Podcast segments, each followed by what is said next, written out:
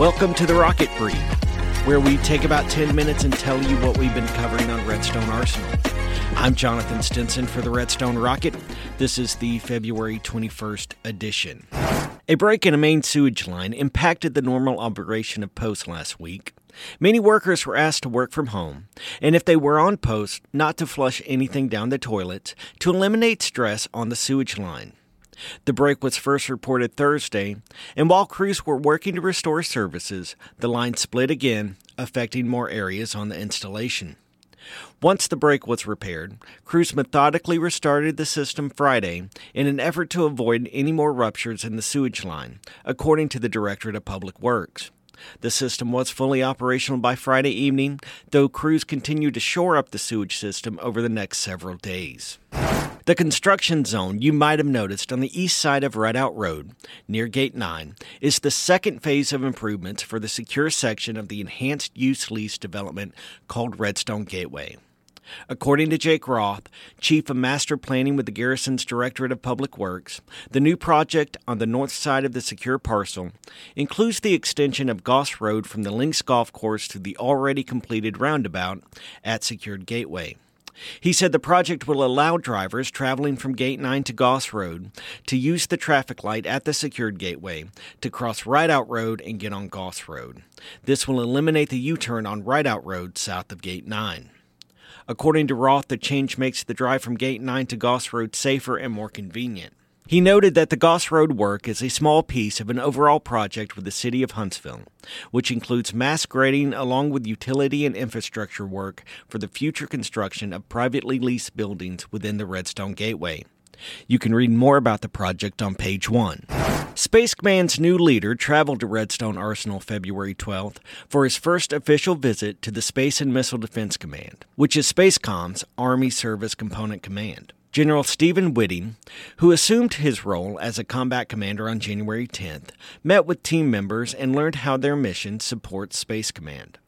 According to the general, the Army is vital to the success of the Joint Force, and S M D C is vital to the success of U S. Space Command.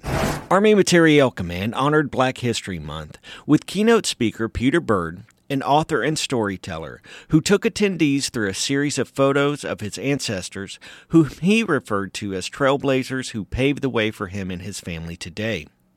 During the observance at Bob Jones Auditorium on February twelfth, students from Scruggs Academy recited the stories of historical figures Sojourner Truth and Frederick Douglass. Photos from the event are on page twenty-nine. After a restructuring to the Army's Sexual Harassment Assault Response and Prevention Program, Redstone Arsenal is realigning the reporting chain for its sexual assault response coordinators and victim advocates, following directives from the Secretary of Defense's Independent Review Commission on Sexual Assault. SHARP program officials will now report directly to the installation senior commander.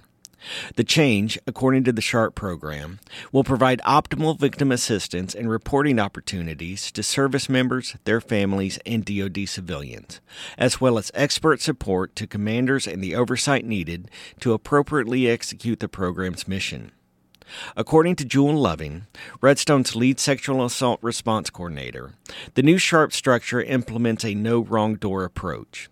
She said, "Our main concern is offering resources to ensure the services that we provide are recovery-oriented, as well as culturally competent and gender-inclusive. If you need assistance, the Redstone twenty-four seven SHARP hotline is two five six, nine two four, zero seven nine five, or you can call the D O D self-help line at eight seven seven, nine nine five, five two four seven.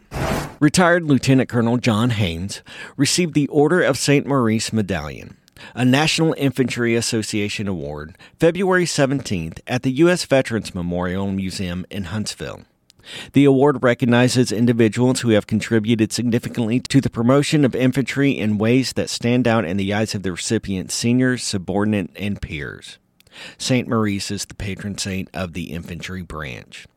Haynes said, "To me it was an honor and an accomplishment to put on the crossed rifles. Over the years, when training future Army officers, I've tried to convey to them the fact that it's an honor to be an infantryman, a ground pounder." You can read more about Haynes' story on page thirty. The Aquatic Center is offering an American Red Cross lifeguard certification class next month. Registration for the course is open through March third and must be made in person at the Aquatic Center located at thirty-seven oh five Araby Road from five a.m. to one p.m. The class runs March seventeenth through the twenty-first from five thirty to eight thirty p.m. It is open to the public for ages fifteen and up. The fee is two hundred fifty dollars per student and must be paid on the first day of the class after the initial skill test has been completed. The online portion of the course will be emailed to participants on March sixth, and it must be completed by the first day of class. Also, the first day of class will have a mandatory skills portion, which includes a three hundred yard nonstop swim, either front crawl or breaststroke, a time drill in which the participant must rescue and swim with a ten pound brick out of the water across the pool, and a two minute tread without using their hands. Students must attend all in-person class times. Failure to complete the in-person skills or the online portion will result in withdrawal from the class. Certification does not guarantee a position. Once participants have their certifications, they must apply through U S A jobs dot gov. For more information, call two five six, three one three, one two zero zero. Joseph Pelfrey, the new director of Marshall Space Flight Center, shared developments in NASA's Artemis program last week, along with his thoughts about what lies ahead for the agency. The Artemis program plans to land humans on the moon for the first time in fifty years and be a launching point for future missions to Mars. Pelfrey said, "Marshall, in twenty years, we'll have a vibrant future.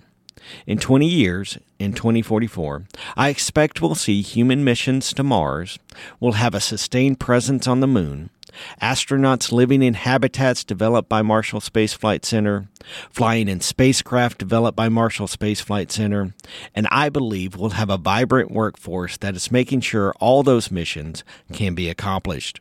You can read more from the director's press conference on the front of our federal section on page thirty-one. A new NASA-funded study is helping scientists better understand some of the mysteries beneath the surface of the moon. The study revealed that the moon is still geologically active and presents evidence that tectonic faults, generated as the moon's interior gradually cools and shrinks, are found near some of the areas NASA identified as candidate landing regions for Artemis three, the first Artemis mission planned to have a crewed lunar landing.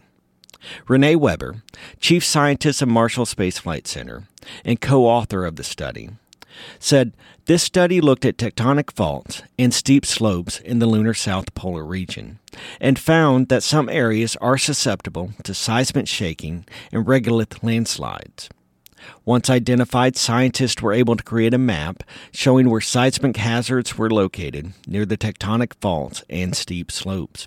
Also, the study discovered that relatively small, young thrust faults, called lobate scarps, are widely distributed in the lunar crust." That does it for this week's Rocket Brief. You can find all of those stories and more on newsstands now, or visit us online at w w w dot the redstone rocket dot com.